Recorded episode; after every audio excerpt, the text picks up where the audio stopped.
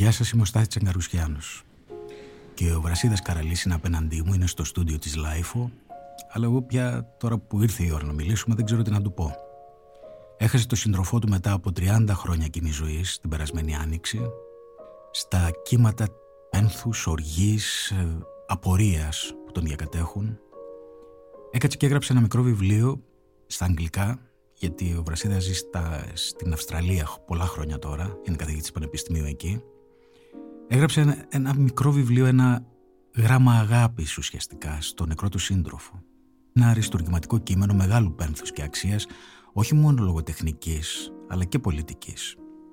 Γιατί για πρώτη φορά εκφράστηκε έτσι η αγάπη ανάμεσα σε δύο άντρες, δίχως ίχνος απολογητικής διάθεσης, αλλά ούτε και πολεμικής, πικρίας ή επιθετικότητας. Σαν να έχει περάσει το ζήτημα σε ένα επόμενο στάδιο, όπου κάποιος δεν μπαίνει καν στη δικαιωματική συζήτηση επειδή δεν του περνάει καν από το μυαλό, επειδή δεν επιτρέπει να του περάσει καν από το μυαλό ότι ο έρωτας ανάμεσα σε δύο οποιαδήποτε ανθρώπινα πλάσματα πρέπει να δώσει λογαριασμό για το υψηλό του αίσθημα. Επειδή ο έρωτας ανάμεσα σε δύο οποιαδήποτε ανθρώπινα πλάσματα είναι αυτοδίκαιος και μεγαλειώδης ούτως ή άλλως. Οπότε Βρασίδα, είμαι τυχερός που σε δύο-τρεις μέρες το αριστούργημα αυτό κυκλοφορεί στα ελληνικά μεταφρασμένο από την Κατερίνα Σχοινά για τις εκδόσεις της LiFO.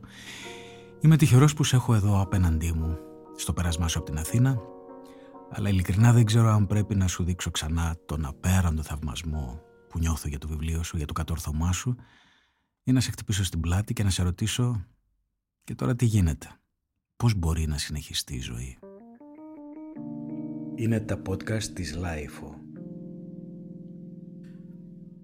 Όπως λέμε στα αγγλικά είναι at a standstill.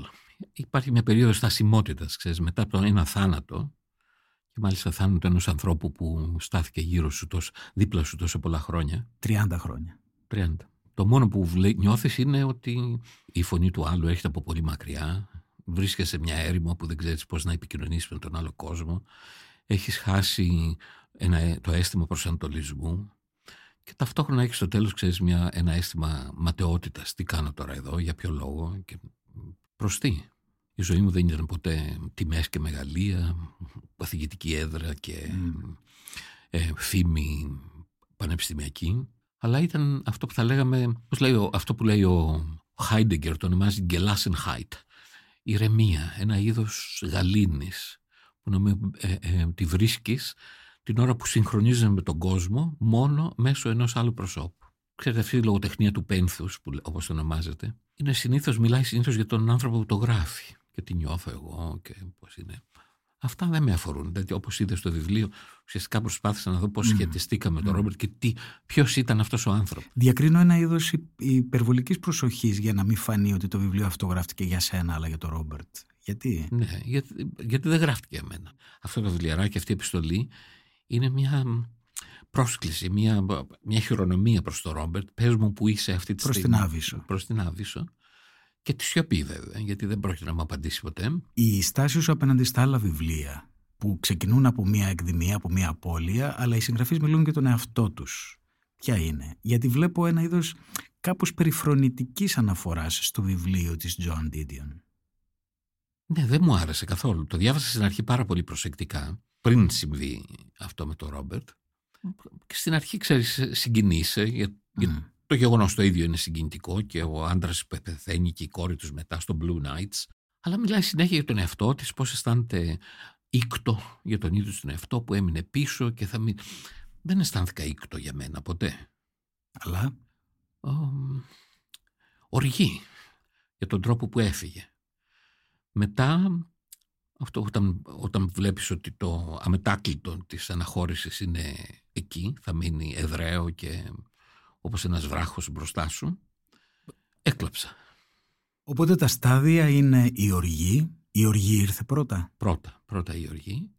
Μετά ένα είδος νάμνες που λένε στα αγγλικά, μουδιάσματος. Έψαχνες παντού να τον βρεις και δεν ήταν πουθενά. Και αυτό ε, έγινε τη μέρα που τον πήγαμε στο νεκροτομείο και έπρεπε να του φορέσει τα ρούχα. Δηλαδή νομίζω ότι για όσους έχουν ζήσει ε, το θάνατο, αυτή είναι η, η πιο πώς να το πω, όχι τραγική, συγκλονιστική, σε, σε συγκλονίζει, γιατί ξαφνικά ένας, ένας άνθρωπος μου θύμισε από το Ευαγγέλιο του Ιωάννη, άνοιξε, που λέει ο Χριστός στον Ιωάννη, άνοιξε τα χέρια σου τώρα που μπορείς, γιατί μια μέρα κάποιοι άλλοι θα τα ανοίξουν όταν δεν θα μπορείς να τα ανοίξεις. Και μου ήρθε αυτό το πράγμα στο νου. Εν τω μεταξύ, την ώρα που προσπάθησα να του βάλω τις κάλτσες, λιποθύμησα. δεν φανταζόμουν ποτέ ότι ήμουν τόσο αδύναμος μπροστά σε αυτό. Λοιπόν, ήταν το μούδιασμα μετά. Μετά ένα είδος καινού. Είναι, είναι κανείς δυνατός μπροστά σε αυτά τα πράγματα; Όχι. Μόνο από αναισθησία μπορώ να το ναι. καταλάβω. Μούδιασμα με ένα κενό μετά, ένα απέραντο κενό. Δηλαδή, από την αλήθεια, δεν κατάλαβα πώς έγινε η ταφή. Πήγαμε στην εκκλησία, πήγαμε στο νεκροταφείο, διάβασα όλα αυτά που έπρεπε να κάνω. Α, τα έκανα τα πάντα, δηλαδή να παραγγείλεις φέρετρο, να πάει να διαλέξεις φέρετρο, δηλαδή είναι... Τα έκανες εσύ όλα αυτά; Όλα αυτά. Α, να αγοράσεις τον τάφο, να σκεφτείς τι θα πει πάνω στον τάφο. Οι φίλοι δεν βοήθησαν, τα πρακτικά; Δεν μπορούσαν, νομίζω, δεν μπορούσαν. Αυτά ήταν αυτό έχει να κάνει και με την, ας το πούμε, κοινωνική μοναξιά του γκέι ζευγαριού; Α, όχι, δεν είμαστε ποτέ. Η μοναξιά μας δεν ήταν.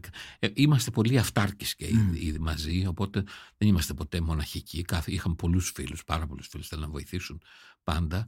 Αλλά είναι μερικά πράγματα τα οποία πρέπει να. Να τα κάνεις εσύ. Να τα κάνεις εσύ. Και πρέπει να αντιμετωπίσεις τον νεκρό σαν ένα, μια τελετή περάσματος σε κάτι άλλο, έτσι, γιατί αυτό σε βοηθάει πάρα πολύ και σαν τον ίδιο και ταυτόχρονα πρέπει να πεις αντίο. Δηλαδή εγώ, εγώ λιποθύμησα ξανά όταν τον κατέβασαν μέσα στον τάφο. Είχες συνείδηση των στιγμών εκείνων; Όχι, όχι. Άκουγα τα Γιατί στο βιβλίο γράφεις ότι τον φωνάζεις, Ρόμπερτ που ναι, είσαι. Ναι, ναι, έψαχνα γύρω μου. Έψαχνα γύρω σου. Έψαχνα παντού γύρω μου.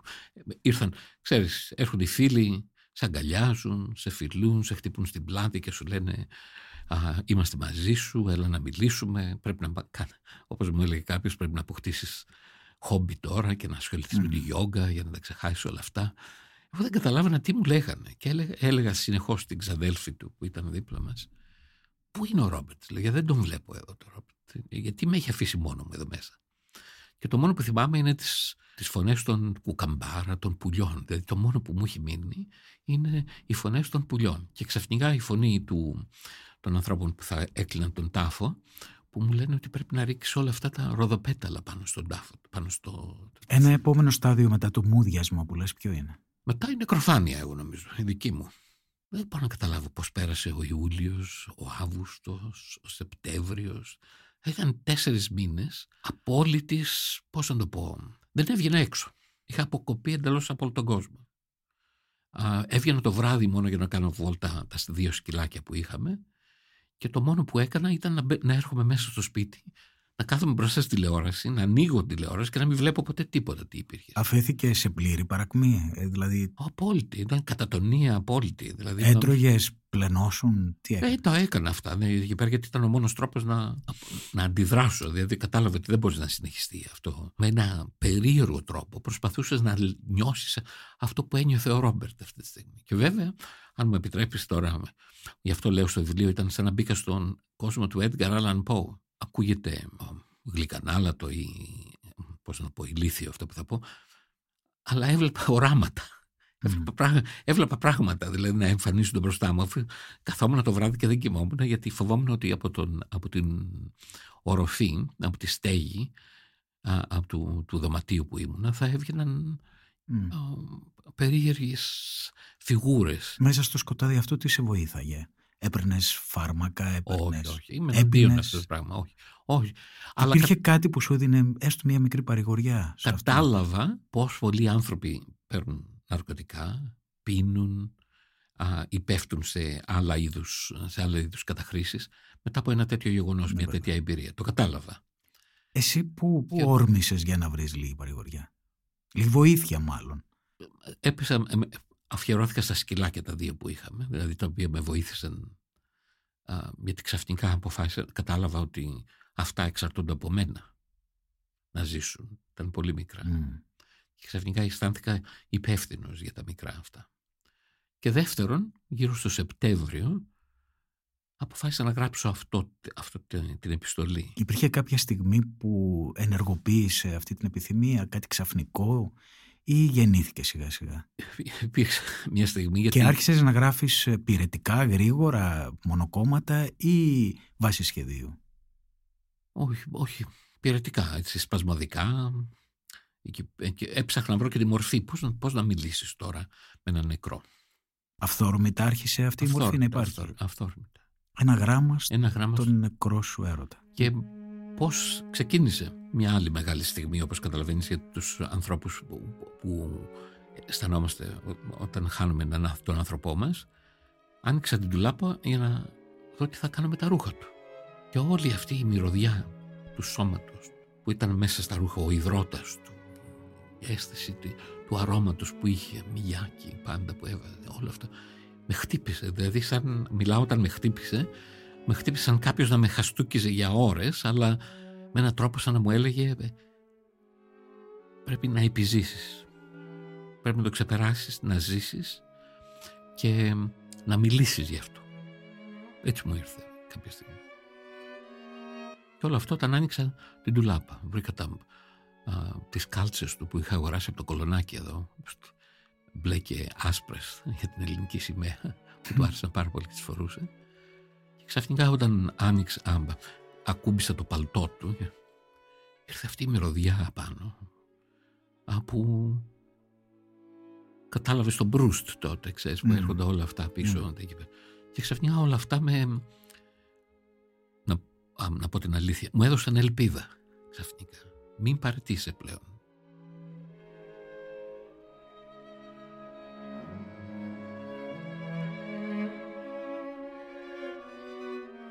ρούχα αυτά τα έχεις ακόμα; Ναι, ναι, έχω προσπαθήσει. Τι σκοπεύεις να κάνεις; Δεν ξέρω. Θα μείνουν εκεί για πολλά χρόνια νομίζω. Προσπάθησα πριν έρθω τώρα από την Αυστραλία εδώ να, να τα δώσω.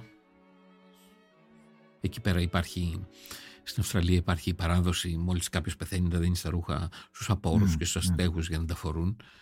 Και ενώ είχα κανονίσει μια συνάντηση με τους St. Vincent de Paul, την οργάνωση που τα παίρνει, αποφάσισα μετά να μην, δεν, δεν μπορούσα να τα βγάλω έξω. Δηλαδή δεν, δεν, δεν μπορούσα να τα βγάζω από την κρεμάστρα τους. Δι, δικό του ρούχο έχεις φορέσει εσύ; Τις κάλτσες του.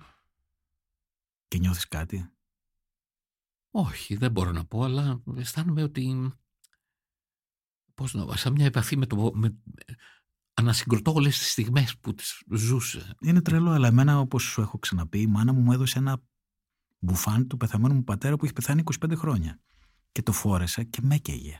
Εμένα, το, σε καταλαβαίνω απόλυτα, γιατί και εγώ με τις κάλτσες που φορούσε του Ρόμπερτ, ένιωθα ότι περπατούσα σαν και εκείνον.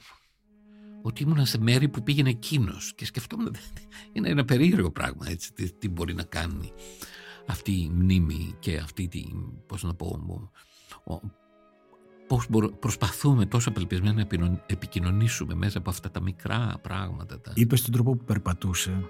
Θέλω να γυρίσουμε μετά στα στάδια, αλλά οφείλω να το πω ότι ένα από τα ωραιότερα σημεία του βιβλίου είναι εκεί που λες ότι επιστρέφοντας από τα μαθήματά του, τα μουσικά που κάνει, γιατί ήταν δάσκαλος μουσικής, του είπες ότι ήξερες και αισθανόσουν τι μουσική παίζει από τον τρόπο που περπάταγε ότι έπαιζε τα κρυσάνθεμη του Πουτσίνη. Ναι, ναι, ναι. ναι.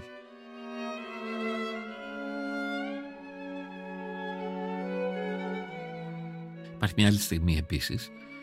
κάποια στιγμή ο Ρόμπερτ είχε μουσική παιδεία, αλλά εγώ επειδή είχα ταξιδέψει, ήξερα αυτά, του, του υπέδειξα να ακούσει το γερμανικό ρέκβιεμ του, του Μπράμς. Του Μπράμς. Το αναφέρεις στο βιβλίο. Ναι, ναι ο, ο Τρόμπερτ τρελάθηκε μετά από αυτό. Δηλαδή, επειδή ήταν πολύ γερμανόφιλος. Α, και ξαφνικά δύο εβδομάδες μετά του ζήτησαν να το παίξει στο, α, στο Opera House του, του Σίδνεϊ.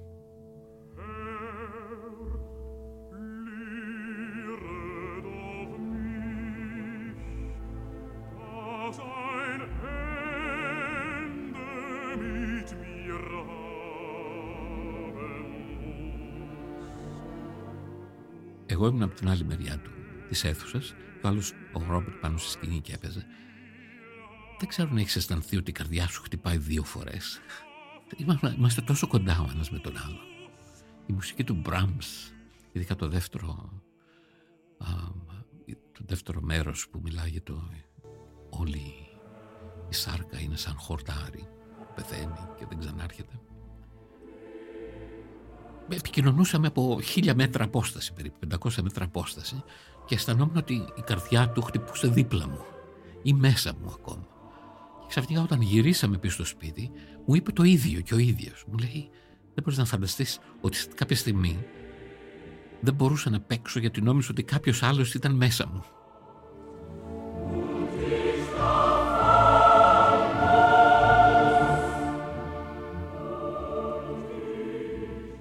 όλα αυτά μέσα από τη μουσική όπως καταλαβαίνεις. Επομένως αυτά τα, τα...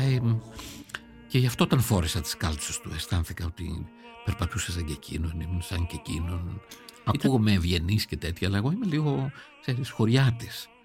Και λίγο, πώς να το πούμε, άξιωστος άνθρωπος. Ως προς τι; Ορίστε. Ως προς τι; Ως προς τη βιαιότητα των συναισθημάτων. Ναι, ναι, στη συμπεριφορά μου. Ξέρεις. Μα το να έχεις μεγάλα αισθήματα και ορμητικά δεν είναι χαρακτηριστικό του χωριάτη, το αντίθετο. Εντάξει. Εγώ νομίζω ότι η μεγάλη μάζα αντίθετα ζει σε ένα flat line συναισθηματικό. Σωστά, σωστά, σωστά. Αλλά ο Ρόμπερτ είχε αυτή την εξευγενισμένη αντίληψη των αισθημάτων. Δηλαδή, μια απλή κίνηση, μια απλή χειρονομία, ένα κίνημα των ματιών. Ήταν σαν να έβλεπες, αν μου επιτρέψεις, ένα αναγεννησιακό πίνακα όταν μιλούσε. Έχει κάτι και στο βλέμμα του. Ναι, ναι. Αλλά δηλαδή εσύ δίπλα του ήσουν ο ζωηρός Μεσόγειος, ας ναι, πούμε; Ναι, ναι, πάντα, πάντα. Και έτσι αντιμετώπιζε και αυτός; Αυτός, αυτός συγκλονιζόταν με τους ε, ζωηρούς Μεσόγειους γιατί ο ένας ζητάει από τον άλλον αυτό που θα ήθελε να είναι ουσιαστικά. Πάντως εσύ στο φιζίκ δεν ήσουν και ο κλασικός Έλληνας, ήσουν ξανθός, γαλανομάτης. Ναι, ναι, αλλά η συμπεριφορά μου είναι, ξέρεις, κρέστε να νομού ηλίες. δεν, έχω, δεν είχα πρόβλημα γι' αυτό. Δεν, δεν προσπάθησα ποτέ να κρύψω α, τη συμπεριφορά μου γιατί ήμουν, ξέρεις, μέσα στον αυστραλέζικο κόσμο που είναι ουσιαστικά πάρα πολύ ελεγχόμενη συμπεριφορά, εγώ δεν ήθελα να αλλάξω. Εγώ ήθελα να, να μιλάω... Σαν τυπικός WOG. Σαν τυπικός WOG, με ευθύτητα, καταρχήν, ειλικρίνεια και δεν μου αρέσαν οι περιφράσεις που πολλές φορές έχουν οι Εγγλέζοι να μιλήσουν για τα πιο προφανή πράγματα χωρίς να, ονομάζουν, να το ονομάζουν. Οπότε Βρασίδα, το Σεπτέμβρη αρχίζεις ε, να γράφεις αυτό. Και σιγά σιγά τα αισθήματά σου μετασχηματίζονται, η, η, το πώς μεταβολίζεις, να το πω έτσι, άσχημη λέξη, το θάνατο. Όχι, με πήρε πολύ καιρός. Ακόμα και τώρα νομίζω πόλεμάω με αυτό το, το φάντασμα, την παρουσία, την, πώς το λέγανε στη δημοτική γλώσσα, το διάνεμα. Mm. Αυτό που το, η κίνηση του ανέμου, έτσι. Δηλαδή φαντάζομαι ότι πολλές φορές περπατάω στον δρόμο στην Αυστραλία και μου έρχεται, μου έρχεται στίχη του Παλαμά. Γίνε αεροφύσιμα και γλυκοφίλησέ μας. Mm. Τον τάφο. Άκου κουβέντα τώρα. Πώς σου έρχεται, τα έχεις διαβάσει κάποια στιγμή, 30 χρόνια, 40 χρόνια πριν, και ξαφνικά οι συνθήκες βγαίνουν και ξαφνικά μιλάς με την πίεση. Γίνε αεροφύσιμα και γλυκοφίλησέ μας. Δηλαδή, όταν φύσαγε ο άνεμος, εγώ περίμενα να έρθει να με φιλήσει ο Ρόμπερτ, έτσι, να με αγγίξει. Α, η γραφή με βοήθησε λίγο, ξέρεις, να το ελέγξω όλο αυτό το, το συναισθηματικό στρόβιλο που ήμουνα μέσα για πολύ καιρό, για πάρα πολύ καιρό. Α, μετά έπρεπε να πάω στο πανεπιστήμιο ξανά να δουλέψω το πρώτο εξάμεινο μετά το θάνατό του. Αλλά συνέχισα να γράφω, ξέρεις, μανιωδώς ουσιαστικά. Δεν κοιμόμουν το βράδυ. Με, δηλαδή, α, υπήρχαν εβδομάδες που δεν κοιμήθηκα καθόλου. Προσπαθούσα να βρω α, τα, τα ίχνη του παντού, τι είχε αφήσει πίσω, τι έκανε. Δηλαδή φαντάσου κάποια στιγμή, εκεί που έψαχνα τα χαρτιά μου, βλέπω ένα φάκελο και έλεγε η διαθήκη μου. Εγώ δεν φανταζόμουν ποτέ ότι θα υπήρχε μια διαθήκη εκεί πέρα. Και ήθελα τα περισσότερα να, ό,τι και αν είχε, να τα έδινα στον αδελφό του. Παρόλο που είχαν απομακρυνθεί λίγο, να τα δώσω στον αδελφό του, στην οικογένειά του, οι φωτογραφίες οικογένειας, όλα αυτά, τα οποία το έδωσα, τα έδωσα στο τέλος. Αλλά τα υπόλοιπα, χρηματικά, η βιόλα, το βιολί και τη βιόλα που έπαιζε, τα, τα προσωπικά του αντικείμενα και τέτοια, αυτά έμειναν με μένα. Δεν σε πονάει που τα βλέπεις. Πολύ. Πάρα πολύ.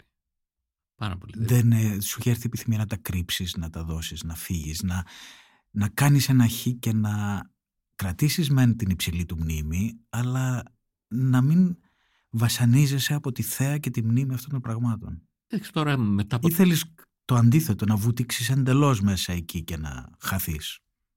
περίεργο. Δεν θέλω να χαθεί από δίπλα μου, ενώ ζω, η παρουσία του. Θα τα κρατήσω μέχρι το τέλος. Δηλαδή θα ήθελα, πόσο, πόσο θα, θα, ζήσω, θα ζήσω, να πεθάνω μέσα περιστοιχισμένος από αυτά τα πράγματα, τα δικά του. Δεν θα ήθελα να αποχωριστώ τα τελευ, τις τελευταίους δεσμούς, τις γέφυρες που μας έδεσαν και μας έφεραν μαζί. Και αυτά είναι κάτι μικρά. Ο Ρόμπερτ του άρεσε να αγοράσει όταν πηγαίναμε στο Λονδίνο αυτά τα κόκκινα λεωφορεία πάντα. Mm, mm. σε μικρά μικρά. Δηλαδή κάθε φορά που τα παίρνω, αισθάνομαι, τα πιάνω στα χέρια μου, αισθάνομαι γαλήνη, να πω την αλήθεια. Και ταυτόχρονα, ξέρεις, αν μου επιτρέπετε η έκφραση και λιγμού mm. Γι' αυτό που έφυγε. Αλλά βρίσκω τα δάχτυλά του, βρίσκω τα χέρια του πάνω του, βρίσκω τις, τα αποτυπώματά του. Βλέπεις ε, ε, πολλές φορές μέσα στην τρέλα μου έτσι μιλάω σε αυτά τα άψυχα αντικείμενα. Μη με ρωτήσεις αν μου απαντάνε, αλλά τους μιλάω εγώ. These eyes into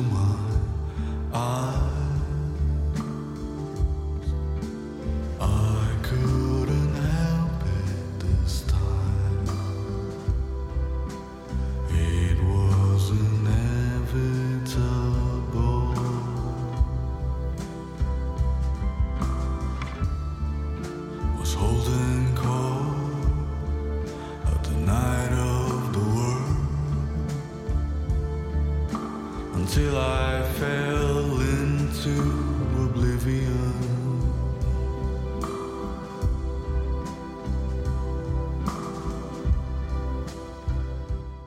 Εσύ βέβαια τώρα είσαι σε κατάσταση πένθους ακόμα και έντονου, αλλά από ό,τι ξέρουμε η ζωή είναι, έχει πολλές πανουργίες για να κρατάει και να τραβάει τους ζωντανούς πίσω στους ζωντανούς.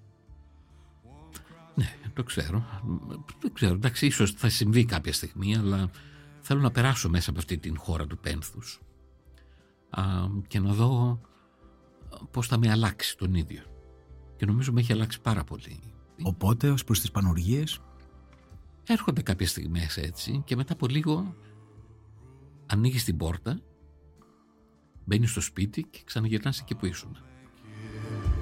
Beautiful, the old one was messy and old.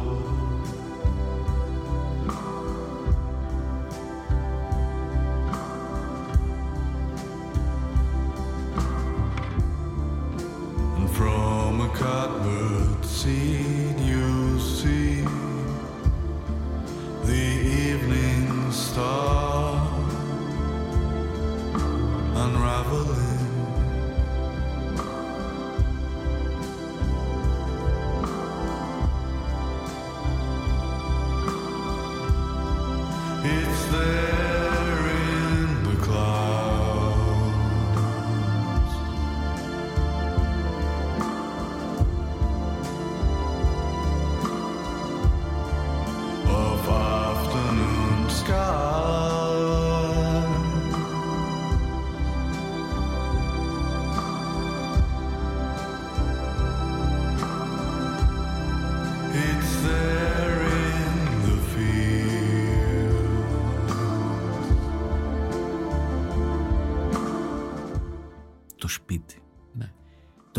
λες και το ξαναλές. Καταρχάς λες μια υπέροχη φράση ότι τη στιγμή που εκφράστηκε ο ρωτά σας. εσύ γύρισες και του είπες «Μα πού να πάω» γιατί σου είπε «Μη με αφήσεις ποτέ, εσύ είσαι το σπίτι μου». Ναι. Ναι, ναι, μα ήταν το σπίτι μου. Το πρώτο κείμενο που έγραψα στα αγγλικά που ήταν οι αναμνήσεις του Μανώλη Λάσκαρη είχαν αυτή την περίεργη αφιέρωση του Robert Home. Δηλαδή, Α, τέλειο που είναι, ότι σήμαινε ότι επειδή ότι στα νιάτα μου περιπλανήθηκα πάρα πολύ, πήγαινα από εδώ, πήγαινα από εκεί, κάναμε όλες αυτές τις, τις αλοκοτιές που κάνουν οι νέοι άνθρωποι, όπως καταλαβαίνεις, ψάχνονται, ψάχνουν, ψάχνουν τα όρια τους. Τα όρια τους και τα ξεπερνούν πολλές φορές. Μα άμα δεν τα ξεπεράσεις, πώς θα ξέρεις ότι είναι όρια; Σωστά, σωστά. Και ξαφνικά όταν συνάντησα τον Ρόμπερτ όλα αυτά τελείωσαν. Ένα χρόνο μετά τη συνάντησή μας Είμαστε σε ένα γκέι μπαρ εκεί στο, στο Σίδνεϊ. Κοιτάξαμε γύρω. Και ο ένας και ο άλλος αυτόματα, έτσι, χωρίς, χωρίς να έχουμε μιλήσει καν. Και μου λέει, δεν νομίζω ότι είναι η ώρα να πάμε σπίτι και να μείνουμε εκεί. Λέω, κοίταξα γύρω και λέω, ναι, ναι, ναι, αυτό ήθελα να σου πω κι εγώ. Ο Ρόμπερτ για μένα έγινε το σημείο αναφοράς και το κέντρο ύπαρξης. Δηλαδή, όλο αυτό το πένθος που μίλησε προηγουμένως είναι ότι μου έχασα το κέντρο μου, έτσι. Έχασες το σπίτι σου. Ναι. Και ξαφνικά μένεις σε αυτό το σπίτι, αλλά δεν είναι το σπίτι σου πια. Και γι' αυτό και μερικές από τις πιο σπαρακτικές σελίδες είναι οι σελίδες που λες ότι ο κήπος μαραίνεται ερήμην του Ρόμπερτ. Ναι, δεν με θέλει. Εσύ δεν μπορείς. Τα λουλούδια με μισούν, γιατί περιμέναν τον Ρόμπερτ. Ο Ρόμπερτ τα, τα πρόσεχε συνέχεια εκεί πέρα. Και ένα μήνα αφού έφυγε, κατάλαβα τα λουλούδια δεν με θέλανε. Δηλαδή μου φωνάζανε, φύγε από εδώ, δεν θέλουμε να μας πιάνει, να μας αγγίζεις. Παρόλο που τα απότιζα, παρόλο που τα περπιόμουν, παρόλο που τα κλάδευα, κατά αυτά ήταν η παρουσία του Ρόμπερτ. Τώρα αυτό θα μου πεις είναι παρεστήσεις και παρακρούσεις. Δεν είναι, δηλαδή για το σπίτι χρειάζονται δύο. Ναι, ναι, ναι, δεν είναι αυτό. Ο Ρόμπερτ είχε μια απίστευτη αίσθηση της τάξης. Δεν είναι, δεν είναι μόνο η τάξη, είναι και αυτό που λες επανειλημμένος, την ολοκλήρωση, ότι με, μέσα από τον έρωτα εσύ βλέπεις για πρώτη φορά τον εαυτό σου, αλλά και αισθάνεσαι ότι αυτό το σπασμένο πράγμα που έχουμε κυκλοφορώντας τον κόσμο γίνεται ένα όταν συναντά ναι, ο καθένας τον ερωτά του. Πολλές φορές με πιάνει απόγνωση με αυτό που λένε οι άνθρωποι, ειδικά θρησκευόμενοι, σημασία έχει αγάπη και τέτοια. Δεν υπάρχει αγάπη γενικά. Υπάρχει αγάπη ενός συγκεκριμένου ανθρώπου. Mm. Αγαπάς κάτι συγκεκριμένο. Και βάσει αυτής της έντασης και της, θα έλεγα, α, της commitment, πώς το λέμε, ε, αφοσίωσης. της αφοσίωσης, αν υπάρχει Θεός, πιστεύω ότι πρέπει να κρυθούμε. Αν αφέθηκες αρκετά, την αυτοθυσία της αγάπης για τον άλλον. Μόνο αυτό μπορεί να μας κρίνει μπροστά σε μια μεταφυσική κρίση που θα έρχεται από, από το Θεό. Αν υπάρχει Θεός βέβαια και αν αυτό δεν είναι μία από τις, πιο, από τις προβολές του εγώ μας. Αλλά εγώ νομίζω ότι το μεγαλύτερο πράγμα που μου έδωσε ο Ρόμπερτ είναι ξαφνικά ότι άρχισα να σκέφτομαι διπλά. Δεν είμαι μόνος μου τώρα. Ήμουν πάντα αυτάρκης, όπως λέω. Όταν ταξίδευα. Όταν για... Μάλιστα, λες ότι ήσουν στα χρόνια της αλητίας, να τα πούμε έτσι, ευτυχισμένος. Σχεδόν πλήρης. Δεν λες τη λέξη πλήρης. Λες ευτυχισμένος. Αυτάρκης. Λέω τη λέξη αυτάρκης. Ναι. Ήμουν πολύ αυτάρκης. Δεν ήθελα τίποτα. Δηλαδή θα μπορούσε να ζει κανείς και όλη του τη ζωή έτσι, χωρίς να τρέχει και τίποτα. Όχι. Ναι, ναι, σαν περιπλανόμενος. Ωστόσο, εσύ θεωρείς ότι ο άνθρωπος ολοκληρώνεται και βρίσκει τα υψηλότερα σημεία του όταν ερωτεύεται. Και γίνεται δέντρο. Με τον άλλον βγάζεις ρίζες. Κάνεις ρίζες και φρούτα έτσι, και καρπούς από εκεί πέρα. Στις ρίζες βάζεις και τα παιδιά ή...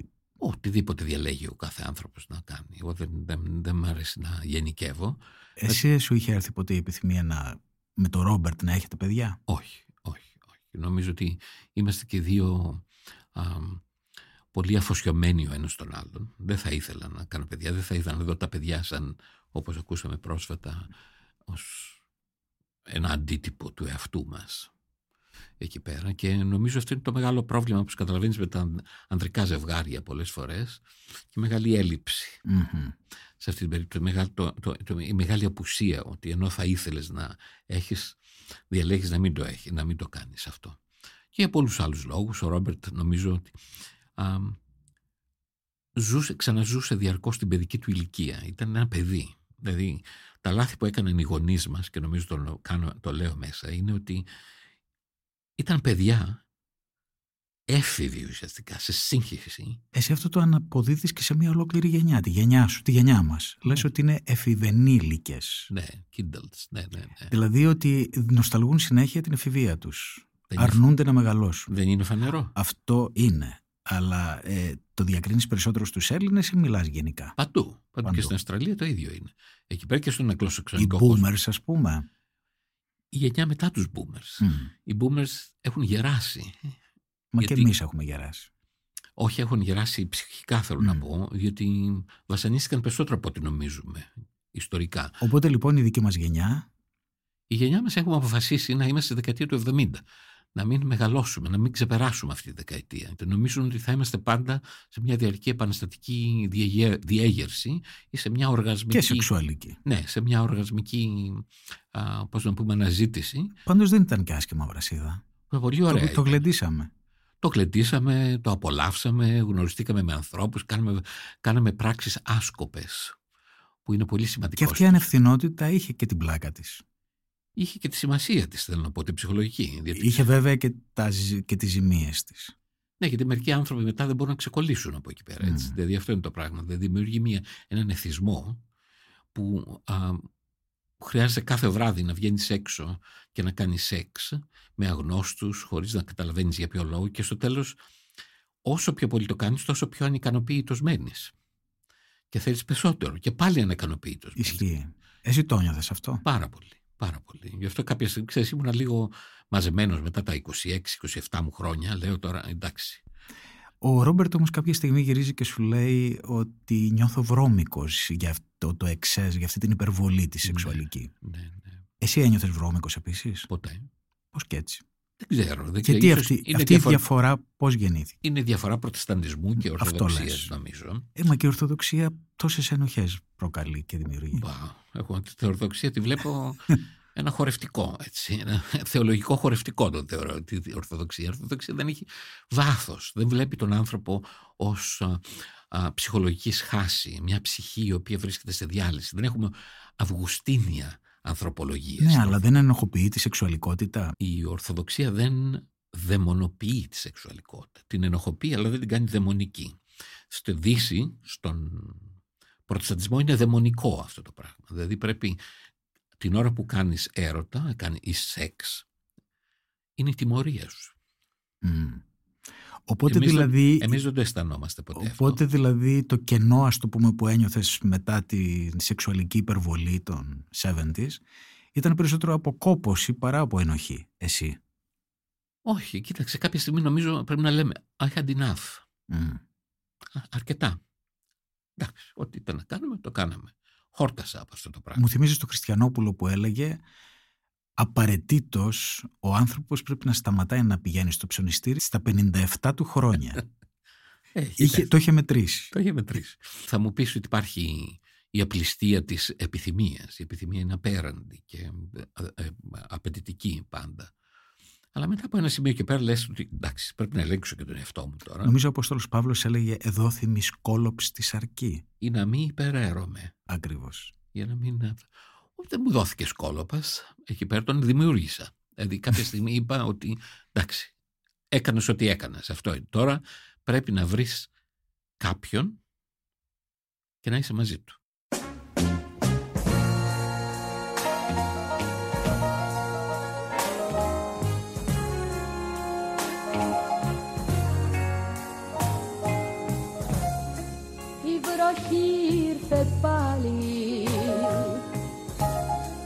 Πάει πια το φεγγάρι. Οι καρδιές μας θα νιώσουν της αγάπης το χάδι. Η βροχή δυναμώνει η ψυχή είναι μόνη. Περιμένει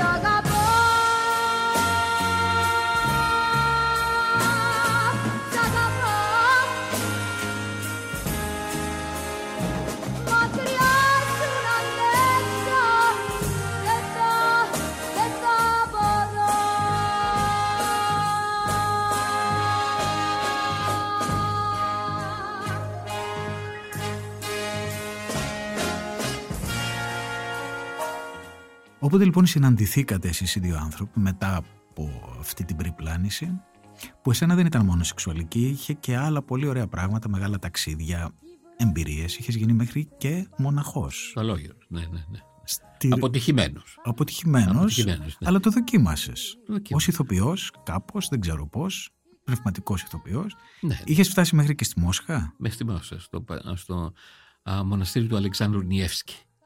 Wow. Όπου βέβαια. Όπου έμεινες εκεί πόσο καιρό; περίπου τέσσερις μήνες. Δεν άντεξα μετά γιατί ήταν όλοι. Αν στην. Οι Ορθόδοξοι καλόγεροι είναι τυπολάτρες, ξέρεις, δεν έχουν τίποτα, καμία αίσθηση πνευματικότητος. Οι, Ορθόδοξ, οι, οι Ρώσοι πίνουν συνέχεια από το πνεύμα στο ενόπνευμα. Έτσι το είχα πει τότε. Από το πνεύμα στο ενόπνευμα. Πίνουν Και εσύ διαρκώς. τότε πόσο ετών ήσουν; 23-24.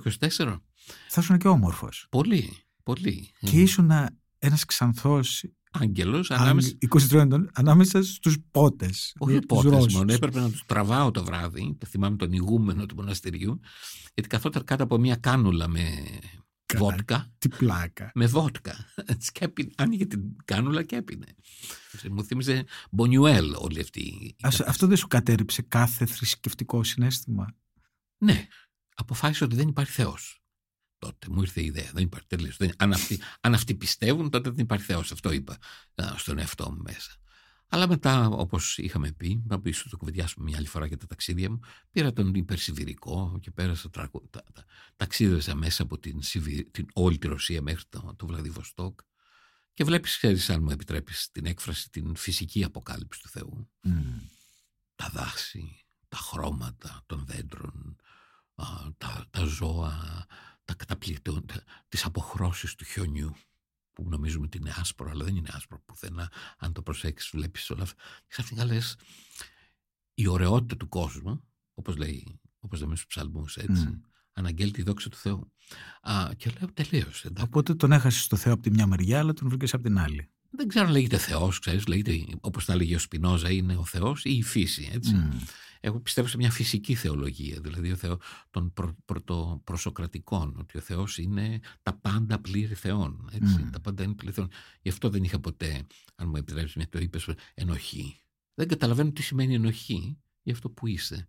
Δεν μπορείς να είσαι ένοχος για αυτό που είσαι. Α, σε αυτή την περίπτωση είσαι αυτό που είσαι. Αυτό είναι θαυμάσιο όταν συμβαίνει, αλλά μεγαλώνοντας σε μια ελληνική επαρχία τη δεκαετία του 60 ή του 70 δεν είναι και τόσο εύκολο. Μέχρι να σταθεί στα πόδια σου πνευματικά. Ναι, ναι. Αλλά εσύ μου λες ότι ποτέ δεν διέτρεξες αυτό Ποτέ, το. ποτέ, ποτέ. Αντίθετα, εγώ, αν μου επιτρέπετε, οι, οι εξομολόγοι πάντα ήξεραν ότι κάτι ήταν στραβό με αυτό το παιδί, έτσι. Αυτό, αυτή η λέξη, το στραβό είναι το θέμα. μου άρεσε όμως εμένα, δεν είμαι στραβός, δηλαδή δεν, δεν ήθελα να είμαι σαν τους άλλους, δηλαδή οι άλλοι ήταν ένα είδος, πώς να το πούμε, α, Βαρετής ορθοκανονικότητας. ναι, και ομοιομορφίας που έλεγε ότι πρέπει να συμπεριφέρεσαι έτσι, ενώ ο Βρασίδας, από το όνομά του, περίεργο, απροσδιόριστο, από όλα τα αρχαία ονόματα βρήκα να μου δώσουν βρασίδες, θα μπορούσαν να έχουν δώσει κάτι άλλο. Οπότε, Βρασίδα, συναντηθήκατε με τον Ρόμπερτ, έκλεισε η περίοδος της- των περιπλανήσεων και ήταν το αποκαλυπτικό φως του έρωτα. Το Ναι. οποίο και αυτό θα είχε στάδια, φαντάζομαι. Ε, στην αρχή ξέρεις, είναι ο πόθος. Ο πόθος και το σεξ. Δηλαδή συναντιάς κάποιον άνθρωπο και ξαφνικά κολλάτε α, σωματικά. Αυτό θέλω να πω. Κολλάμε σωματικά. Κολλήσαμε Βέβαια. σωματικά. Από, Δεν εκεί, μπορείς- ξε- από εκεί ξεκινούν. όλα. Ναι, δεν μπορούσαμε να ξεκολλήσουμε. Για μήνες, με- για τον πρώτο χρόνο. Δηλαδή ήταν μια αίσθηση ότι αυτό που έλεγε ο Ερωτόκριτος για σένα γεννήθηκε στον κόσμο το κορμί μου. Το ένιωσα αυτό. Λέω ρε διάολε, τόσα πράγματα. Έκανε σεξ παντού. Στον Καναδά, στην Φιλανδία, στη Ρωσία, Μμ. παντού και πήγε ξαφνικά. Αυτή η στιγμή είναι η μόνη που... σ- Και μάλιστα πόθος σου δημιούργησε ένα σώμα που ήταν, ας το πούμε, στραβό επίσης. Ναι, ναι, ναι. Γεμάτο ουλές ή με μια μεγάλη ουλή, ενός ανθρώπου ο οποίος ντρεπόταν για το σώμα του και τη γύμνια του. ναι. Ωστόσο αυτή η εθραστότητα εσένα σε ερέθησε ακόμα πιο πολύ. Ε, σου είπα, δεν θέλαμε να ξεκολλήσουμε μετά από λίγο. Αυτό το σώμα για μένα ήταν ε, α, μια επαφή με κάτι άλλο πέρα από το σώμα και αν μου επιτρέψει το αγκάλιασμα των σωμάτων, ο οργασμό, ο έρωτας, ο οργασμός, η εξπερμάτωση, όλα αυτά ήταν ε, μια απάντηση στον Πλάτωνα, μια απάντηση στον Χριστό, μια απάντηση πόσοι, αν θυμάστε στο, στον Πλάτωνα, στο συμπόσιο, δεν είναι μόνο που οι άνθρωποι ενώνονται, ε, ρωτά, λέει η ιδιωτήμα, τι είναι αυτό που ζητάτε εσείς στη θνητή ο ένας από τον άλλον; Μμ. Αυτό. Η απάντηση του έρωτα είναι αυτό. Σε αυτό, σε αυτό το ερώτημα. Και τελικά είδα- αυτόν θέλω. Δεν ήταν μια αφηρημένη ιδέα, δεν ήταν μια επι, ε, επικύρωση κοινωνική, μια αναγνώριση για Αν κάτι. είναι έτσι όπως τα λες, δηλαδή η θρησκεία φοβάται λίγο και τον έρωτα. Κοίταξε, υπερβελούμε με τη θρησκεία. Έτσι. Η θρησκεία είναι- υπάρχει ένας θρησκευτικό αίσθημα, ας το πούμε θρησκευτικότητα, και άλλο η θρησκεία οργανωμένη. Το αναφέρω αυτό επειδή το λες και στο βιβλίο σου. Ναι, άλλο. Η εκκλησία, δεν μιλάω για την εκκλησία την Ορθόδοξη, το οποίο τη θεωρώ έναν αντιπνευματικό οργανισμό και επομένως έναν άφιλο οργανισμό. Δεν μπορείς να κάνεις θεολογία χωρίς φίλους, αν δεν έχεις φίλους. Μμ. Η φιλία, όπως έλεγε ο Αριστοτέλης, είναι αυτή που χτίζει πολιτείες. Αυτή που χτίζει αμ, σχέσεις και αυτή που χτίζει πολιτεύματα και τέλος, αν μου επιτρέπεις, σχέσεις ερωτικές μεταξύ των ανθρώπων. Λοιπόν, εγώ νομίζω ότι με τον Ρόμπερτ περάσαμε τις τέσσερις λέξεις που έχει η ελληνική γλώσσα για, για αυτή την πορεία, από τον πόθο, στον έρωτα, στη στοργή και στο τέλος στην αγάπη. Δηλαδή έγινε αυτή η καταπληκτική μετάβαση Από το σε θέλω στο τι θέλεις. τι θέλεις. Επομένως η στοργή σήμαινε ότι έπρεπε να πάρω ευθύνη για τη ζωή του Ρόμπερτ και το πήρα και την πήρα την Μμμ. ευθύνη. Ο Ρόμπερτ μου έλεγε φύγε, καταστρέφω την καριέρα σου. Και του έλεγα let it go. Ε, Δηλαδή δεν με ενδιαφέρει η καριέρα μου. Του λέω, «Τώρα δεν, δεν θα ζήσω με την καριέρα μου. Όταν φτάσατε στα επόμενα στάδια της, του έρωτα και του πόθου που γίνεται στοργή και το τι θέλεις σήμερα, τι να σου μαγειρέψεις κτλ. Αισθάνθηκες ποτέ ότι αυτό ήταν κάτι πιο χαμηλό, πιο χλωμό από τα πρώτα στάδια; Όχι. Ένα είδος συμβατικότητας, να το πούμε έτσι; Εντάξει, εγώ τρελαίνομαι για ρουτίνες. Δεν- δεν φοβάμαι τις ρουτίνες. Οι ρουτίνες εξαγει... ε, ε, υποδη- υποδηλώνουν μία σχέση πλέον αδιάρρηκτη. Μμ. Θα κάνεις αυτό, κάνω αυτό και είναι μια πολύ όμορφη σχέση που όλοι οι άνθρωποι ζουν με αυτές τις ρουτίνες. Ο Καζαντζάκης την ονομάζει «Α- η άγια ρουτίνα της καθημερινότητας. Και νομίζω ότι υπήρχε πολλή αίσθηση αυτό, γιατί κάνεις κάτι βασικό, φτιάχνεις φαγητό για κάποιον που πεινάει. Η ορατόρη στιγμή είναι να πηγαίνεις στο σπίτι και να βλέπεις ένα πιάτο φαγητό να σε περιμένει. Αυτό το έχεις γράψει εσύ για τη μητέρα σου, θυμάσαι μια- Μμ. ένα καταπληκτικό κομμάτι. Έτρεχα να πάω πίσω στο σπίτι πριν έρθει ο Ρόμπερτ για να του φτιάξω μια μπολονέζ που του άρεσε ή ένα άλλο φαγητό που του άρεσε. Για μένα ήταν ευτυχία, αυτό είναι απόλυτο. Αν μου επιτρέψεις την έκφραση, ήταν έρωτας, ήταν ο διάχυτος ερωτισμός. Και για μένα είναι ευτυχία αυτό. Ε, μεγάλη ευτυχία. Δηλαδή είναι απόλυτη πλέον, α, πώς τα λένε στα ελληνικά, ρύθμιση με τον κοσμικό ρυθμό. Γιατί ο κοσμικός ρυθμός θέλει εμείς να μπούμε σε αυτό, σε αυτό το φυσικό ρυθμό που είναι η καθημερινότητα πρωί, μεσημέρι, βράδυ. Το, ί- ο ήλιος, το ημίφος και το σκοτάδι. Και εγώ τα, με αυτά τα ζούσαμε μαζί, ξέρεις, εκεί πέρα. Βγαίναμε έξω το βράδυ να κάνουμε βόλτες, καθόμαστε πάνω δίπλα από τα φυ- φ- α, δέντρα, από τα λουλούδια και μιλούσαμε. Η απιστία που μπορεί να έρθει σε τέτοιες περιόδους, η σεξουαλική απιστία, Ναι. είναι κάτι που σε πλήγωσε. Στην αρχή ναι, με πλήγωσε και ακόμα με πλήγωνε εκεί πέρα, γιατί εγώ δεν... Το έκανα, το έκανα και εγώ μια φορά. Μια φορά, ομολογώ. Γιατί το σώμα εξακολουθεί να έχει τις ανάγκες του. Να πω την αλήθεια μετά από λίγο, ξέρεις, το κάνεις μόνο και μόνο γιατί α, θέλεις να αποδείξεις τον εαυτό σου ότι μπορείς να το κάνεις. Α. Λες. Ναι, εγώ έτσι νόμιζα, έτσι το έκανα. Δηλαδή, για να μπορώ να το κάνω. Είμαι σε θέση να λειτουργήσω. Σε σεξου- πλήγωσε ωστόσο. Πολύ, πάρα πολύ. Μμ. Πάρα πολύ. Και μ, υπήρχε για μέρες σχεδόν που κα- καθίσαμε ο ένας δίπλα στον άλλον, χωρίς να κάνουμε έρωτα ή οτιδήποτε άλλο, απλώς κρατώντας το χέρι του ένα, ο ένας του άλλου. Και αυτό ξέρεις, περπατήσαμε μετά, βγήκαμε έξω εκεί πέρα και λέμε... Και ξέρεις, τα αγγλικά έχουν τη λέξη, την έκφραση you have to move on. Και προχωρήσαμε.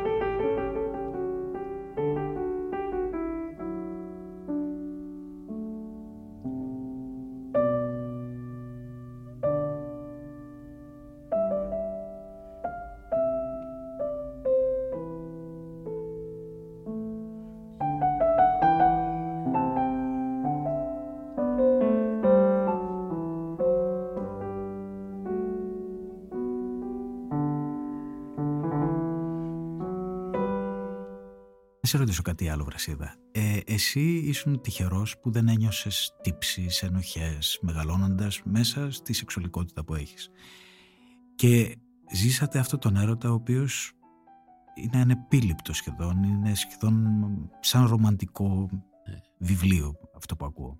Ωστόσο, η κοινωνία συσχετίζει κουτά πάντα και φαντάζομαι, ε, ακόμα και στις δύσκολες στιγμές νομίζω το αναφέρεις του νοσοκομείου, ε, εκρήξεις ομοφοβίας ή βλέμματα ομοφοβικά θα αντιμετωπίσατε. Πολλά, πάρα πολλά, πάρα πολλά. Σε αυτή την περίπτωση, ξέρεις, ειδικά στο νοσοκομείο και από νοσοκόμες κυρίως, που έρχονταν από διαφορετικά πολιτισμικά Μμ. α, υπόβαθρα, αλλά για μένα δεν είναι, ξέρεις, τα ξεπερνούσα, δεν με ενδιαφέρει καθόλου. Δηλαδή, αν μου επιτρέψεις κάποια στιγμή, ανταποκρι... ανταπο- αποκρινόμουν με την ίδια περιφρόνηση προς αυτές. Ε, ναι, αλλά στη δύσκολη ώρα αυτό Ναι. είναι ένας βαθμός δυσκολίας μεγάλος. Μεγάλος. Έκανα το πάνω να μην το δει ο Ρόμπερτ. Μμ. το εισέπραξα μόνος μου και τον προστάτευα από τέτοιου είδους αισθήματα. Δεν, δεν, δεν ήθελα ο ίδιος να νιώσει σε μια στιγμή αδυναμίας, αρρώστιας, ασθένειας που ήταν ο ίδιος να νιώσει κάτι. Εγώ τα μπορούσα να το αντιμετωπίσω και μπορούσα να το να απαντήσω πίσω. Έκανα πολλε, πολλαπλές αναφορές. Δηλαδή φαντάσου να μπαίνεις σε ένα νοσοκομείο που λέει είμαστε εναντίον της ομοφοβίας και να αντιμετωπίζεις να μιλάμε για τεράστιες αφήσεις. Είναι τρομερό, αλλά αυτή τη στιγμή μιλάμε έτσι και είναι υπέροχο για ένα έρωτα κτλ. Αλλά βλέπεις ότι η κοινωνία, παρότι προσποιείται τε- τόσο μοντέρνα, εγώ πιστεύω ότι έχει μεγάλο βαθμό ομοφοβίας ακόμα.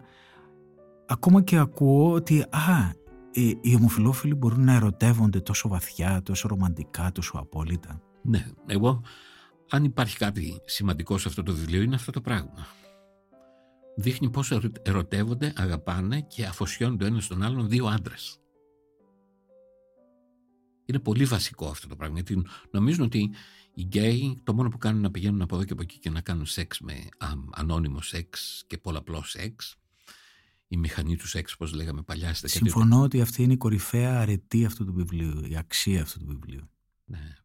Ε, ε, Ήταν η αλήθεια του. Και είναι η αλήθεια του νομίζω. Ότι τελικά θέλαμε, β- χωρίς να το καταλάβουμε έτσι, δεν, δεν, το- δεν έχει αποδεικτική αξία, αλλά χωρίς να το καταλάβουμε, δείξαμε και αποδείξαμε ότι η αφοσίωση περνάει μέσα από το σεξ, περνάει μέσα από τον έρωτα, τον πόθο, αλλά τελικά γίνεται κάτι πολύ σημαντικότερο, κάτι ευρύτερο, που μας αγκαλιάζει σαν ανθρώπους. Και από την άλλη μεριά, επιμένω στην πρόταση, πώς αγαπάνε δύο άντρες. Εγώ νομίζω ότι ο Φρόιντ μας έχει πει ότι για τον άγνωστο ωκεανό της γυναικείας ψυχολογίας. Εγώ νομίζω ότι πρέπει να μιλήσουμε κάποια στιγμή για τον απίθμενο ωκεανό της ανδρικής ψυχολογίας. Πώς σχετίζονται οι άντρες μεταξύ τους. Οι αρχαίοι Έλληνες λίγο το είχαν ως μυστή. Το είχαν, το είχαν στη- με, το- με την έννοια της φιλίας. Γι' αυτό τον Εφιλία και έρωτας μαζί. Μαζί, βέβαια. Η φιλία ήταν έρωτας για μένα. Α, για τους αρχαίους. Μμ. Γι' αυτό τον Ρόμπερτ τον ονομάζω Αχιλέα και Χάμλετ μαζί. Μμ. οι δύο. Για Απλώς τώρα πρέπει να ξεπεράσουμε όλες αυτές τις τρώσεις ε, των ε, άλλων πολιτισμικών... Κοίταξε, αυτό είναι προσωπική ευθύνη του καθενός. Δεν νομίζω ότι είναι νομοθετικό ζήτημα πλέον, γιατί η νομοθεσία υπάρχει, αλλά είναι ζήτημα νοοτροπίας ανθρώπων οι οποίοι είναι φοβισμένοι και οι ίδιοι, έτσι. Δηλαδή είναι τρομοκρατημένοι από τη διαφορά. Εμείς, εγώ, όπως είπα, όταν ο Ρόμπερτ ήταν άρρωστος, προσπάθησα να τον προφυλάξω από όλα αυτά, να τον κρατήσω μακριά από τέτοιου είδους φόβους. Για μένα, πώς δύο άντρες αγαπιούνται είναι ένα βασικό θέμα γιατί α, που δείχνεται σε αυτό το βιβλίο. Πώς περνάνε από όλες αυτές τις, στα, τις φάσεις που είπαμε, τις, τα στάδια. Η αρετή σε αυτό το βιβλίο είναι ότι εννοείται ότι δεν το διαπνέει καμία ένοχη, καμία τύψη κτλ. Αλλά δεν έχει και καμία επιθετικότητα. Είναι unapologetic, αλλά με όχι αυτόν τον τρόπο τον επιθετικό που οι γκέι ας το πούμε, Το. λόγω τεχνία, μιλά για τον έρωτά της κτλ. Είναι σαν να μην υφίσταται πια το θέμα. Ο έρωτας είναι γυμνός, ασχέτως των φίλων, Ναι. των θρησκειών, των... Είναι ο Ρόμπερτ και ο Βράτς. Και αυτό είναι πραγματικά αποκαλυπτικό. Εγώ θεωρώ το βιβλίο σου, το επαναλαμβάνω εδώ, από τα συγκλονιστικότερα πράγματα που έχω διαβάσει τα τελευταία χρόνια. Ωραία, μπορεί να μην είμαι ο πιο επαρκής αναγνώστης, διαβάζω όμως λιγάκι. είναι συγκλονιστικό και ελπίζω να βρει το ακροατήριο που του πρέπει. Το έγραψα για να σώσω, διασώσω τη μνήμη του Ρόμπερτ και τις σχέσεις μας. Να πω την αλήθεια, εγώ δεν έχω σημασία σε αυτό το βιβλίο για αυτό το βιβλίο. Δεν θέλω να πάρω κανένα α, κέρδος ή αναγνώριση. Θέλω ο κόσμος να γνωρίσει τις σχέσεις μας και να κλάψει λίγο για τη μνήμη του Ρόμπερτ, αν μου επιτρέπεις. Ήταν ένας ξεχωριστός άνθρωπος. Η επαφή του με την Ελλάδα ήταν πολύ ωραία. Είχαμε μια φοβερή εμπειρία, όπως γράφω και στη Σαντορίνη, που σχεδόν τον είδα να αιωρείται μπροστά μου. Ξέρεις, είχα τρελαθεί. Δεν μπορείς να φανταστείς ότι η αγάπη σε φέρνει σε τέτοιες οριακές συγκινήσεις που νόμιζες ότι ανήκουν στη ρομαντική λογοτεχνία ή στο, στην ψευδέστηση. Και ξαφνικά τα νιώθεις αυτά, τα ζεις. Και στην αρχή δεν μπορείς να το πιστέψεις. Και λες, μα πώς είναι δυνατόν αυτό το εύθραυστο και ευάλωτο σώμα να μου δείχνει αυτές τις εμπειρίες που σε άλλες περιπτώσεις θεωρούσαμε μυστικές εμπειρίες του Σιμεών του Νεοθεολόγου, του Μπέμε, όλων αυτών των μεγάλων μυστικών. Και ξαφνικά βλέπεις ότι η μυστική, η μυστική εμπειρία κρύβεται σε με αυτή την επαφή ανάμεσα στα χέρια, στο φιλί, ανάμεσα σε δύο, σε δύο ανθρώπους, άντρες σε αυτή την περίπτωση, στο άγγιγμα των σωμάτων, στο, α, στο αγκάλιασμα, στο, στον αποχαιρετισμό, στο θα σε δω το βράδυ, σε μια απλή κουβέντα, θα σε δω το βράδυ.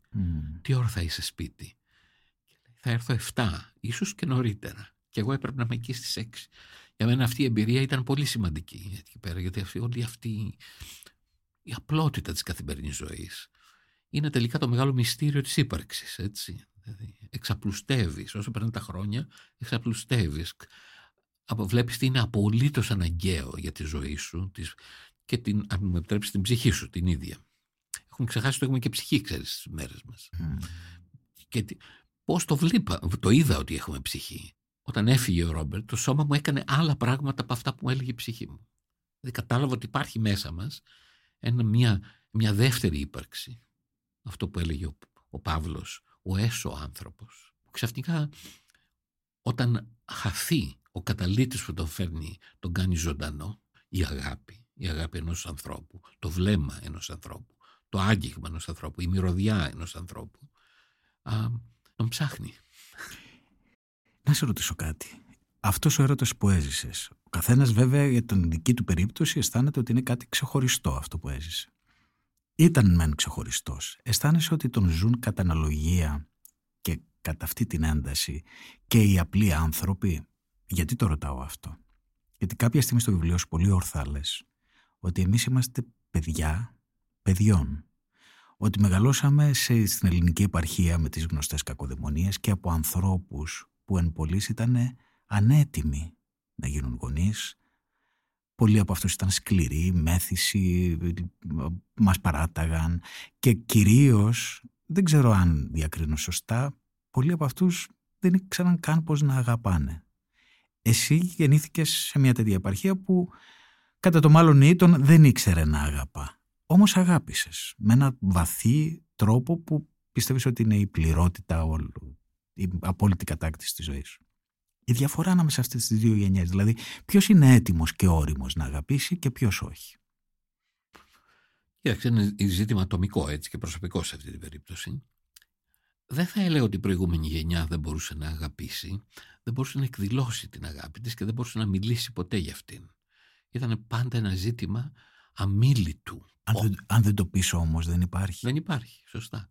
Ήταν ένα αμήλυτου πόνου που δημιούργησε όλη αυτή την, νομίζω, τη σύγχυση μέσα τους, όπου προσπαθούν να μας αγαπήσουν, δεν ξέρουν πώς να το δείξουν και ξαφνικά στρέφονται εναντίον του εαυτού τους και μετά στρέφονται εναντίον εσού. Εκεί πέρα αυτή είναι η σχέση που είχαμε με τους γονείς μας. Ναι, ναι, Αυτό ρωτώ. Ναι, ναι. Αλλά νομίζω ότι ένας, όπως έλεγε ο Ντοστογεύσκη, μέσα σε ένα μαρτωλό υπάρχει ένας Άγιος που παρακαλεί να λυτρωθεί έτσι που γίνεται και σε αυτούς. Πάτη η κατάλληλη στιγμή δίνεται και ξαφνικά, δηλαδή η κατάλληλη στιγμή, ο κατάλληλος άνθρωπος βρίσκεται, ο άνθρωπος βρίσκεται. Εγώ, όπως γράψεις με την περί... αν δεν είχα συναντήσει τον Ρόμπερτ θα ήμουν, αν μου επιτρέπει, ένα στίχος ακαδημαϊκός, ένα απίστευτο όν. Ευτυχισμένο. Ευτυχισμένο, καλοταϊσμένο. Σίγουρα επίσης όχι καταστροφικό όπως ήταν πολλοί από τους γονείς μας. Όχι. Επιτυχημένο. Και δεν θα διέσπηρες πόνο αριστερά-δεξιά. Όχι. Ε, Επιτυχημένο, αλλά θα ήμουν αντα- αυτοκαταστροφικό επίσης ταυτόχρονα, έτσι. Δηλαδή, αυτά τα πράγματα δείχνουν ότι η γενιά των γονιών μας, έτσι, ήταν και μια γενιά που βγήκε από τον πόλεμο. μ, Από την ανέχεια. τη μεγάλη φτώχεια, ναι. Ναι. Και πέρα δεν ήξεραν, δεν μπορούσαν να εμπιστευτούν κανένα. Ε, η, η, η αγάπη και η φιλία είναι ένα πείδημα στο χάος ουσιαστικά, έτσι, στο μηδέν, γιατί πρέπει να εμπιστευτείς. Εμπιστευόμαστε σήμερα, έχουμε. Ε, οπότε επιμένω στο ερώτημά μου γιατί δεν απαντήθηκε. Οπότε εσύ που είσαι παιδί παιδιών, τι ήταν αυτό που σου έδωσε το σκαλοπάτι, ποιο ήταν το σκαλοπάτι σου για να ανέβεις σε μια άλλη καλύτερη κατάσταση; Προφανώς ο Ρόμπερτ. Όχι, είχες και τα μάτια να τον δεις. Ποιος σου έδωσε τα μάτια να τον δεις τον Ρόμπερτ; Δεν ξέρω. Έγινε. Τον είδα από την ώρα που τον είδα. Ήταν η παιδεία σου, τι, από τα κρέστενα, πώς βρέθηκες στον Ελικόνα ρε παιδί μου; Ίσως ο Ελι... η Κρέστανα να ήταν ο ελικόνας μου. Αλλά νομίζω ότι, δεν ξέρω, μου δόθηκε ίσως μια σχέση μαγική που είχα στην παιδική μου ηλικία. Ξέρεις, οι γονείς μας ήταν άσχετοι, άχρηστοι και Μμ. αχρίαστοι. Αυτό, όλα αυτά μαζί εκεί πέρα. Ήταν αποφασιωμένοι στον εαυτό τους, τρώγονταν Μμ, ο ένας μμ. με τον άλλο και τέτοια. Βέβαια, σε αυτές τις περιπτώσεις στα χωριά έχεις τη γιαγιά σου. έτσι, Η οποία με μεγάλωσε με όλα αυτά τα παραμύθια, με όλα αυτά το, α, τις νεράιδες, όλα αυτούς τους, τους κοσμικούς θρύλους και να με βγάζει το βράδυ ενώ ήταν σχεδόν τυφλή και να μου ονομάζει τους αστερισμούς έναν έναν και να μου το δείχνει με το χέ, δάχτυλό της εκεί είναι αυτό, εκεί είναι αυτό και τα ήξερε ενώ ήταν τυφλή σχεδόν. Αυτό είναι απάντηση. Ναι, Είχες αυτό το μαγικό πρόσωπο. μαγικότατο. Δηλαδή ήταν ε, ουσιαστικά η, η πότνη αθυρών της παιδικής μου ηλικίας ουσιαστικά αυτός ο άνθρωπος. Ο οποίος τι μου, α- με άφησε, μου, ε, μου έδωσε τη δυνατότητα να είμαι ανοιχτός στον ευνηδιασμό. Στο, ε- αν μου επιτρέπεις μια έκφραση θρησκευτική, στο θαύμα. Ότι να δεις και να βλέπεις τον άλλον άνθρωπο θα είναι ένα θαύμα. Ο οποίος, το οποίο σου δίνεται εκεί που δεν το περιμένεις και ανοίγει μέσα στην καρδιά σου και στην ψυχή σου τον κόσμο του θαύματος, τον κόσμο του παραμυθιού, τον κόσμο του, του θρύλου. του- Πολλοί λαϊκοί άνθρωποι το έχουν έτσι. Ναι, ναι, η γιαγιά μου εμένα ήταν βασικό γιατί αυτή μας μεγάλωσε, ξέρεις. Με κάποια στιγμή λέω τώρα, αφ- δεν ξέρεις, οι γονείς μας ήταν ναι μεν αλλά ήξεις αφήξεις και δεν ξέρω ποιος είμαι. Η γιαγιά μου ήταν το ακίνητο σημείο του περιστρεφόμενου κόσμου. Εκεί. Ένας άνθρωπος, ή αυτή σε αυτή την περίπτωση, σου ανοίγει έναν, ένα άλλο σύμπαν, έτσι, που δεν είναι το πεζό, το καθημερινό σύμπαν, είναι το σύμπαν του- των απροσδόκητων συνειρμών, της απροσδόκητης σχέσης με το φυσικό κόσμο και όπως είπες των αόρατων πραγμάτων που υπάρχουν μες στο φυσικό κόσμο, που στα δίνει κάποιος εκεί που δεν το περιμένεις. όσο- Ήταν λοιπόν η- αυτά που σου έδωσε η γιαγιά σου και φαντάζομαι μετά τα διαβάσματά σου, οι φιλίες σου. οι- φιλίες μου, είχα πολλούς ανθρώπους φίλους. Επίσης, κάτι το οποίο πρέπει να ομολογήσουμε, γιατί πρέπει να το έχεις νιώσει κι εσύ, ήταν οι φίλοι μου που πέθαναν από AIDS. Μμ. Για μένα ήταν πολύ μεγάλη μαθητεία. Ο φίλος μου Αντώνης ο Σταυροπιεράκος, που πέθανε μόνος του α, στην, στον Καναδά. Μέχρι τώρα δεν έχω ξεπεράσει αυτό το θάνατο του ανθρώπου έμεινε μόνος του, γιατί ε, προσπαθούσα να βρω εισιτήριο να πάω να τον δω γιατί τον είχαν αποκηρύξει οι γονείς του και οι υπόλοιποι και, προσ... και δεν μπορούσα να βρω εισιτήριο. Αυτός προς τις σε ορίμασε και σε πήγε παρακάτω. Μεγαλώσαμε μαζί. Ο Αντώνης ήταν ένα μοναχικό άτομο και ερχόταν στο σπίτι και έβλεπε σε μένα το μεγάλο αδελφό, ενώ είμαστε στην ίδια ηλικία, που θα τον προστάτευε. Ναι, και αυτή η εμπειρία ως προς τι σε ορίμασε. Τι σε έκανε να Με σκεφτείς; έδωσε ένα- το, το, το έθραυστο της ανθρώπινης ζωής, την τροτότητα που έχουμε όλοι και ταυτόχρονα τη σκληρότητα του άλλου κόσμου. Να εγκαταλείψει το παιδί σου α, ή την, το, το φίλο σου μόνο και μόνο για αυτό το πράγμα. Και σε έκανε ίσως και λίγο πιο ατρόμητο. Στο να αντιμετωπίζεις τα αισθήματά σου. Ε, ένας δεύτερος φίλος μου, για τον οποίο έχω γράψει, τον, ο Άλκης, πέθανε στα χέρια μου. Την εποχή που όλοι τρόμαζαν να αγγίξουν. Και ξέρεις, ξαφνικά αυτός σου δίνει, σε λιώνει. Όλες οι αντιστάσεις σου φεύγουν και περιμένεις το θαύμα να έρθει. Και ήρθε μέσα από αυτό, και με αυτούς τους ανθρώπους, δεν ήταν μόνο αυτοί, ήταν και άλλοι, α, και λυπήθηκα πάρα πολύ όταν έφυγαν, ξέρεις, από τη ζωή, αλλά τουλάχιστον να κάνω το, ο θάνατος ήρθε με μένα δίπλα τους, με ένα φιλικό πρόσωπο, που τους α, σκούπιζε τον υδρότα και με τον Άλκη ειδικά που πέθανε στα χέρια με το τραγουδούσα δημοτικά τραγούδια. Μμ. Από αυτές τις εμπειρίες, αλλά κυρίως από την εμπειρία που γράφεις στο βιβλίο σου, το δικό σου θάνατο πώς τον σκέφτηκες, Πο- εσύ Ω. τι σκέφτεσαι για σένα; Ότι πρέπει να προετοιμαστώ για αυτή την εμπειρία. Δεν φοβάμαι πλέον, γιατί ξέρεις, νομίζω ότι ερχόμαστε εδώ σε αυτό το- τη ζωή. Αλήθεια ρε Βρασίδα, δεν φοβάσαι. Όχι. Ερχόμαστε σε αυτή τη ζωή να κάνουμε ορισμένα πράγματα. Το γράφω στο βιβλίο. Εγώ τα έχω κάνει ήδη. Δυστυχώς η ζωή μου ήταν, ε, αν μου επιτρέπεις, δυστυχώς ήταν πολύ επιτυχημένη. Ναι, αλλά η ζωή είναι πάντα γλύκια. Παλιά, πά- πάρα πολύ. Δηλαδή πήρες τώρα το αεροπλάνο και ήρθες από την Αυστραλία εδώ για να μιλήσεις για έναν σκηνοθέτη του σινεμά. Αυτό όσο λίγη, όσο χλωμή χαρά κι αν είναι, είναι χαρά. Και ένας αποχαιρετισμός. Η υπνοβασία. Αποχαιρετισμός. Με αρέσει πάρα πολύ. Δεν ξέρω αν έχεις ακούσει τα τέσσερα τελευταία τραγούδια του Στράους. Το έχω ακούσει. Αυτό είναι. Εμένα μου αρέσει. Ακόμα και αυτό έχει μεγάλη γλύκα. Μεγάλη γλύκα. Στο 80 του το έγραψε αυτό. Ίσως και ο θάνατος να είναι κάτι γλυκό, έτσι, ένας αποχαιρετισμός σε αυτά που αγαπάμε και να είμαι, ξέρεις, θυμάσαι τι λέγανε οι αρχαίοι στοικοί, ο πόσο άξια ζήσαμε.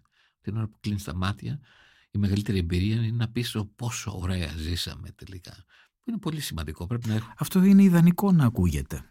Ναι, και Αλλά κάποιες- θέλει κανείς να πεθάνει. Όχι. Αλλά μπορώ να φανταστώ τον κόσμο χωρίς εμένα.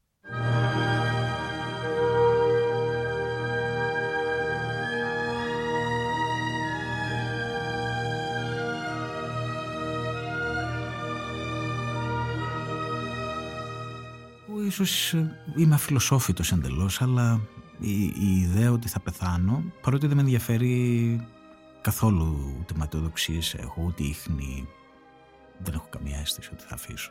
Ούτε με ενδιαφέρει κιόλας. Αλλά θέλω να είμαι εδώ, να βλέπω το φως, τον αέρα, το, τους δρόμους, τα αυτοκίνητα. Θέλω, μου αρέσει. Δεν έχω χορτάσει τις εικόνες αυτές. Ναι, δεν, δεν, δεν πρέπει. Και δεν μπορούμε να τις χορτάσουμε. Έτσι. Είμαστε εντελώς είμαστε φτιαγμένοι για Γι' αυτές αυτό τις εικόνες. ρωτάω εσένα. Έχω την εντύπωση ότι έχω ολοκληρώσει τον κύκλο μου. Δηλαδή, κλείνω.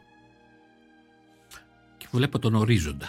Να, να πλησιάζω προς τον ορίζοντα. Α, είναι γλυκόπικρο αυτό το πράγμα. Η δημιουργία, την εγκαταλείψω κάποια στιγμή. Νομίζω ότι έκανα αρκετά. Α, αυτό το κείμενο για το, το γράμμα για το Ρόμπερτ είναι νομίζω το ακραίο μου, η ακραία μου, α, πώς να το πω, άσκηση και ασκητική. Φτάνει.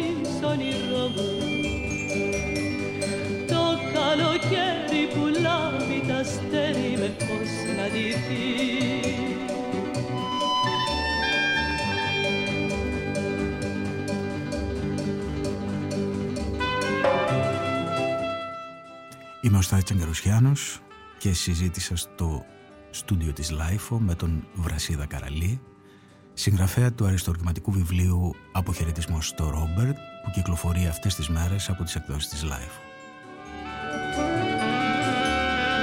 Τώρα που η νύχτα κεντά με φιλιά το κορμί σου Μέτρα το πόνο κι άσε με μόνο